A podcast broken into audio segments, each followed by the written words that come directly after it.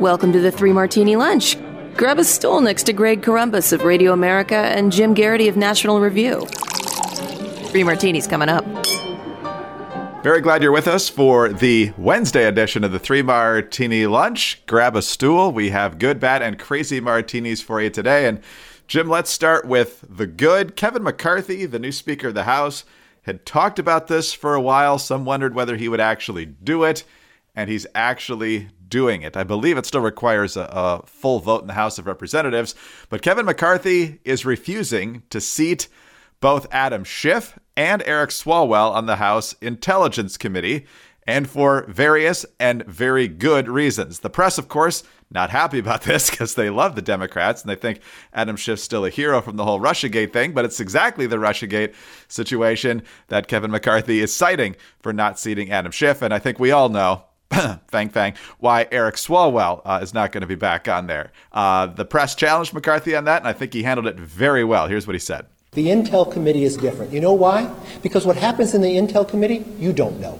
What happens in the Intel Committee, although the secrets are going on in the world, other members of Congress don't know. What did Adam Schiff do as the chairman of the Intel Committee? What Adam Schiff did, use his power as a chairman and lie to the American public. Even the Inspector General said it. When Devin Nunes put out a memo, he said it was false. When we had a laptop, he used it before an election to be politics and say that it was false and said it was the Russians. When he knew different, when he knew the intel, if you talk to um, John Ratcliffe, DNI, he came out ahead of time and says there's no intel to prove that, and he used his position as chairman, knowing he has information the rest of America does not, and lied to the American public. When a whistleblower came forward, he said he, he did not know the individual, even though his staff had met with him and set it up. So, no, he does not have a right to sit on that. But I will not be like Democrats and play politics with these, where they removed Republicans from committees and all committees. So, yes, he can serve on a committee, but he will not serve on intel because it goes to the national security of America. And I will always put them first, all right? And if you want to talk about Swalwell, let's talk about Swalwell because you have not had the briefing that I had. I had the briefing, and Nancy Pelosi had the briefing from the FBI.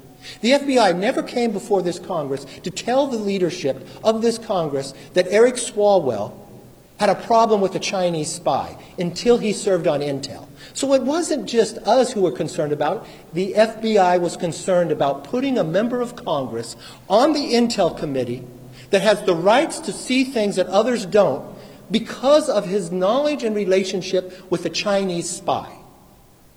They brought it to the works of the leaders. I've got that briefing. So I do not believe he should sit on there, that committee.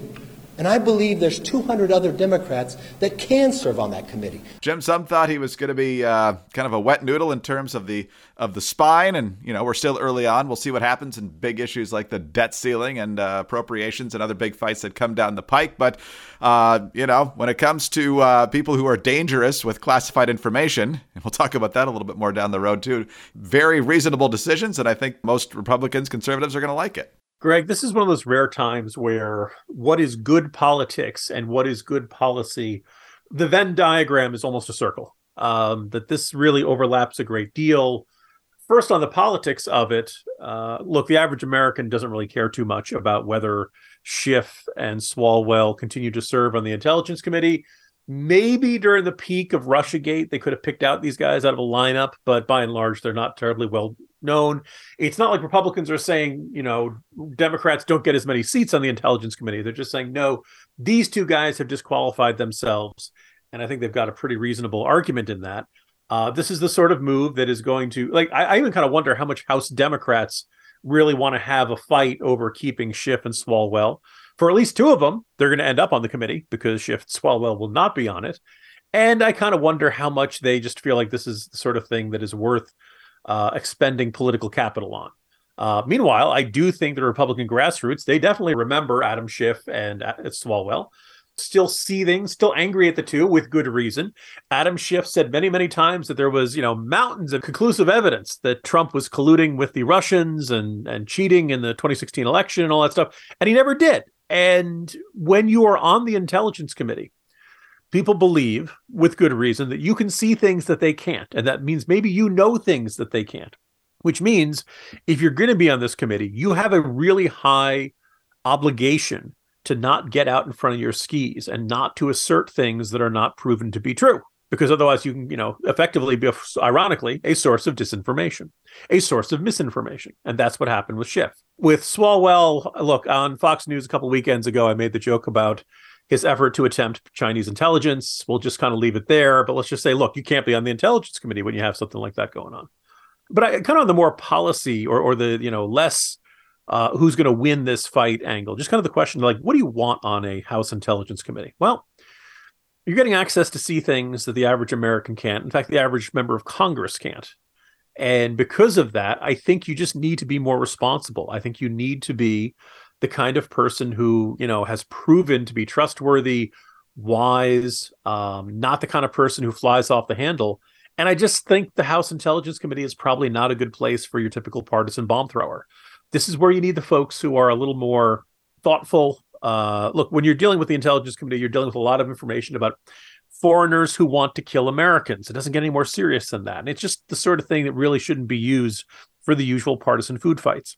If you want to argue certain Republicans in the past didn't necessarily belong, okay, we can have that discussion. But I, I think Schiff and Swalwell, for two very different reasons, have demonstrated that they're exactly the kinds of guys who don't. And you probably want your calmest, maybe most low profile, uh, least flying off the handle, pounding the table theatrical types on the House Intelligence Committee. And thus, I think this is a step, a big step in the right direction. Yeah, if you're on Adam Schiff's mailing list right now, get ready for a ton of fundraising, probably from Swalwell too, uh, as uh, Schiff potentially gets ready to run for Senate here. Nobody is more scared of me than the Republicans. then Katie Porter's going to have to come up with a reason why uh, Republicans hate her more as that primary uh, builds up, if in fact Schiff decides to run. Uh, obviously, uh, some folks see this as kind of a, a back and forth. of course, Pelosi famously refused to seat Jim Jordan, Jim Banks on the January 6th commission, and that's when Kevin McCarthy pulled all Republican appointees other than the ones that the Democrats wanted. Uh, and then uh, Democrats also uh, removed committee assignments for Paul Gosar and uh, Marjorie Taylor Greene. And so uh, the, the goal here isn't to uh, kind of play tennis with stripping committee assignments. I think McCarthy's got a good explanation here that if people are a threat to have access to this information, they shouldn't you got to have people you can trust in those positions. And Swalwell, due to his uh, curious decision making over the years, and as you mentioned, Schiff not telling the truth about the, the Russia investigation, make them ineligible. And I think that's fine. All right, on to our great sponsor for the day, and that's Cozy Earth. I think Kevin McCarthy is going to sleep just fine at night. And if you want to sleep well, I'm telling you, there's nothing better than Cozy Earth bedding. My wife has said over and over again since we've had the chance to uh, use the Cozy Earth sheets, these are the best sheets we've ever had. And you're thinking, wait a minute, didn't you guys used to advertise other sheets? Yeah, we did. She likes these better. And uh, over 5,000 customers have left five star reviews on their website. I can't recommend Cozy Earth bedding enough. Cozy Earth bedding is made using only the finest premium viscose from highly sustainable bamboo. It's no wonder that top designers choose Cozy Earth. Their bedding is naturally temperature regulating, so you'll sleep comfy all year round. And it's also the brand that made Oprah's favorite things five years in a row, which speaks volumes. They've also got loungewear, pajamas, the bath collection. You'll love shopping at Cozy Earth. And now you can save 35% right now on Cozy Earth. Hurry though, this New Year's offer ends soon, so go to cozyearth.com slash martini and be sure to enter martini at checkout to save 35%. That's cozyearth.com slash martini. All right, Jim, on to our bad martini now. And uh, George Santos is still in the headlines. And uh, each day it seems like there's one other thing uh, that they find that uh, he said that was incorrect. Uh, lately, it's about uh, where he got a loan to fund his campaign. then there was the whole drag queen back and forth about his time in Brazil. We've talked before about whether that's his real name and his education, whether he's an all star volleyball player. And where he worked, and on and on and on. And now, uh, uh, you know, people are obviously poking fun at George Santos in a number of different ways.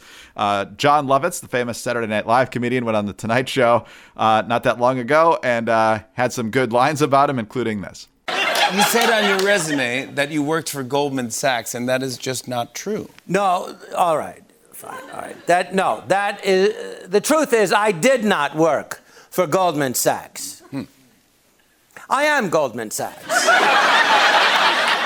George Santos not laughing though. Uh, he says, I've been enshrined in late night TV history with all these impersonations, but they are all terrible, all caps. So far, Jon Lovitz is supposed to be one of the greatest comedians of all time, and that was embarrassing for him, not me. These comedians need to step their game up. Well, our favorite comedian on Capitol Hill, of course, is Senator John Kennedy of Louisiana, who told Manu Raju, quote, speaking of Santos, he's nutty as a fruitcake. That's why I called him a bunny boiler. I don't know if you've seen Fatal Attraction, but there are people like that out there. Leading Santos to tweet, I am saddened that a distinguished senator from the GOP, whom I've respected, would use such derogatory language against me.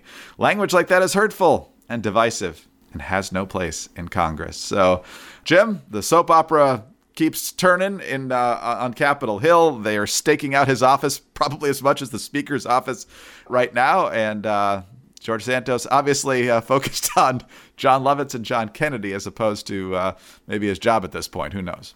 Oh, come off it, con artist. George Santos leaves a trail of slime everywhere he goes. He allegedly scammed money that was supposed to save a dog from cancer from a veteran. Um, look, so I write in today's Morning Jolt about how Santos. Maybe you can make an argument that he's kind of serving as a lightning rod for House Republicans right now. That there's so much attention on George Santos and his you know, I, I think unforgivable, unacceptable, pathological lying.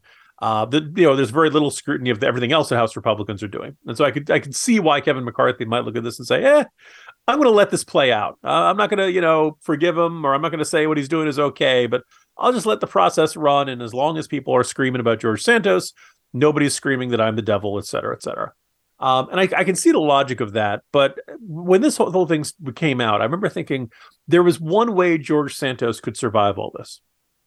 It was if he just dove into the job of being a congressman and just did his job the best he could and dedicated himself to constituent service.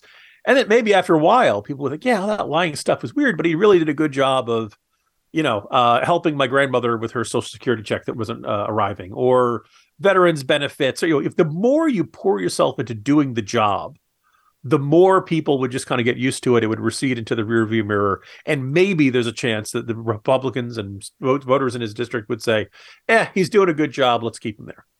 I don't think, as far as based on his behavior, I don't think George Santos wants to do that because that's hard. That requires work. And that that, that's the sort of thing that doesn't get you a lot of attention. We had a similar experience with Madison Cawthorn last year. Instead, I think George Santos just loves being the center of attention. And when, you know, Jon Lovitz, who by the way is hilarious and was the originator of the original, I think it was Tommy Flanagan, the the pathological liar character. yeah. And my wife, Morgan Fairchild, who I've slept with, you know, um, that he's the perfect choice and he's hilarious because it's basically this is his character from the 80s come to life in, in real life.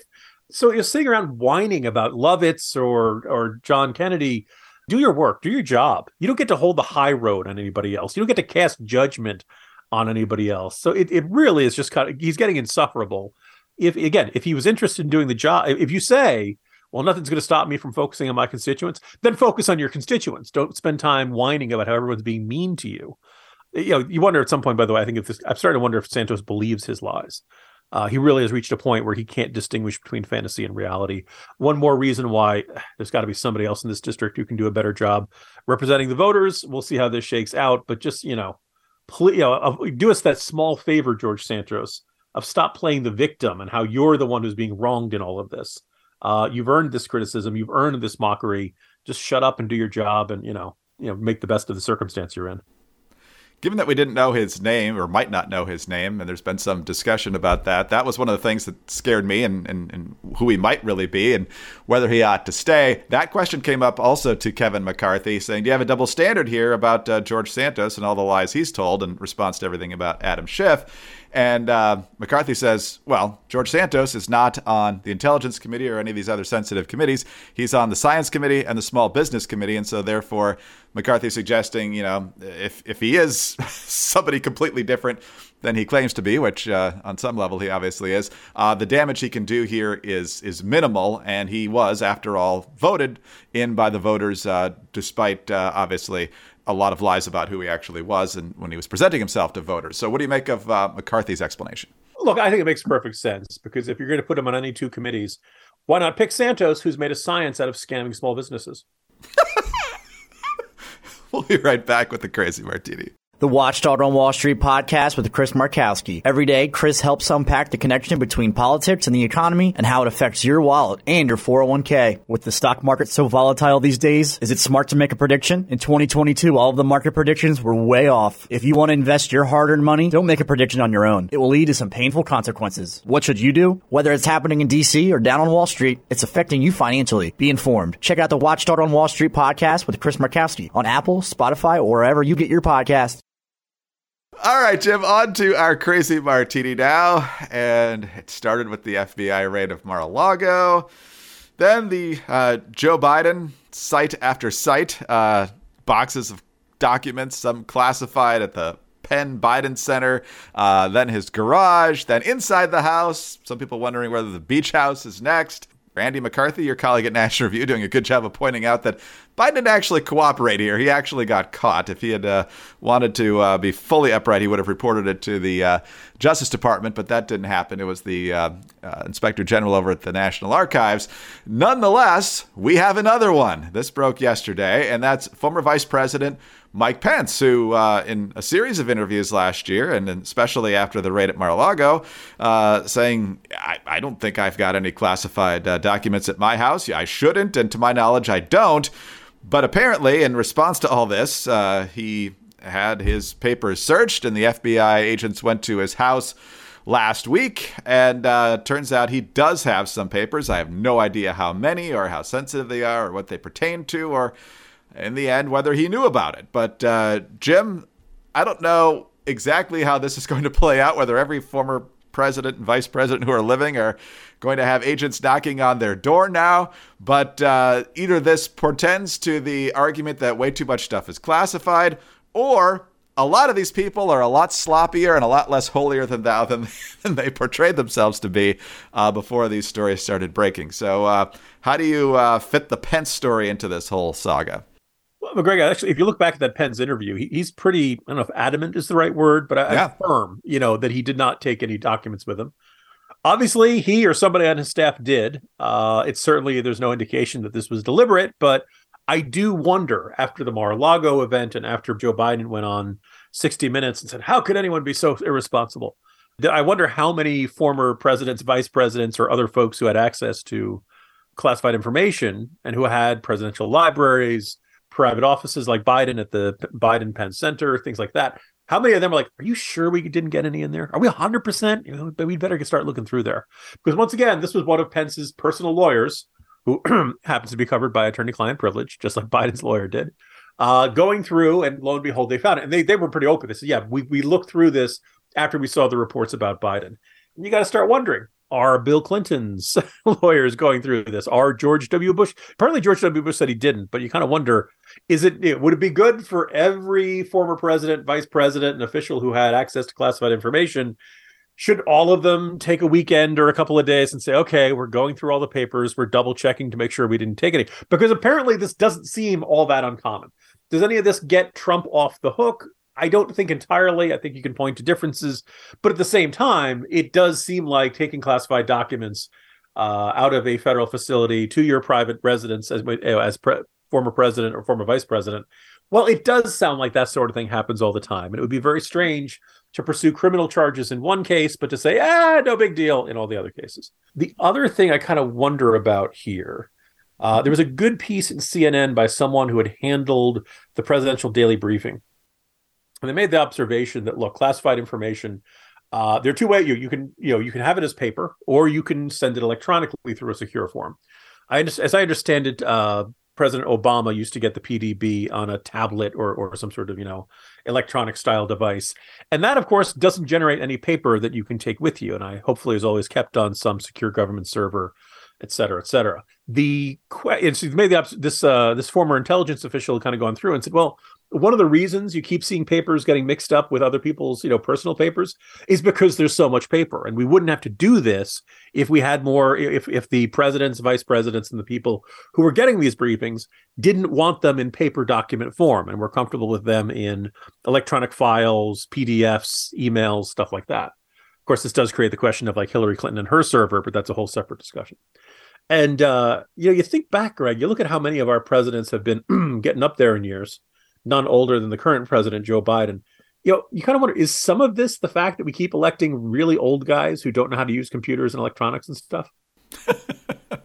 I mean, do you think Trump knew how to use his phone to use a computer, but that was mostly just to, you know, rant on Twitter. so you're saying if we start getting some Gen Xers uh, in there, we're going to have a, a, little more digital Wouldn't action hurt, instead of you know, you're, you're never going to have a paperless Oval Office, but you'll probably have less paper in it if you have somebody who was born say, eh, you know, after 1965? Is it too much to ask? Can't wait for the FBI raid on 98 year old Jimmy Carter or, uh, you know, uh, Dan Quayle. I mean, I have to imagine that between 2001 and 2009, uh, Dick Cheney was probably up to his elbows in classified documents on a daily basis. So uh, if a couple of those slipped into his papers, I wouldn't be shocked either. But uh, I don't know. I don't know if everybody's uh, oh. racing to the racing to the closet or, or what's going to happen now. Greg, if that were the case, I'm sure some congresswoman from Wyoming would investigate him. The current one probably would. Yeah, I think that's probably right. Oh man. All right. Well, we'll see who's next. Right. Things are getting a little nervous among presidents and vice presidents these days. Jim, see you tomorrow. See you tomorrow, Greg. Jim Geraghty, National Review. I'm Greg Corombos of Radio America. Thanks so much for being with us today. Also, uh, remember to subscribe to the Three Martini Lunch podcast if you don't already. Tell a friend about us as well. We'd love to have them along. Uh, thanks for your five star ratings and your kind reviews. Please keep those coming. They're a huge help to us. Get us on your home devices. All you have to say is play Three Martini Lunch podcast. Follow us on Twitter. He's at Jim Geraghty. I'm at Dateline underscore DC. Have a terrific Wednesday and join us again on Thursday for the next Three Martini Lunch.